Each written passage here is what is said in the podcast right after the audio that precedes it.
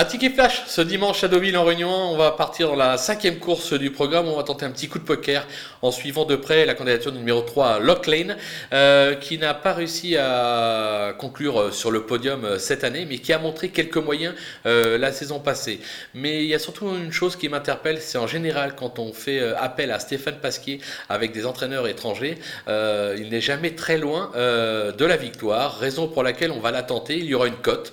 je pense que ça peut avoisiner les 10 contre 1, euh, on peut pourquoi pas euh, l'appuyer euh, gagnante et placée.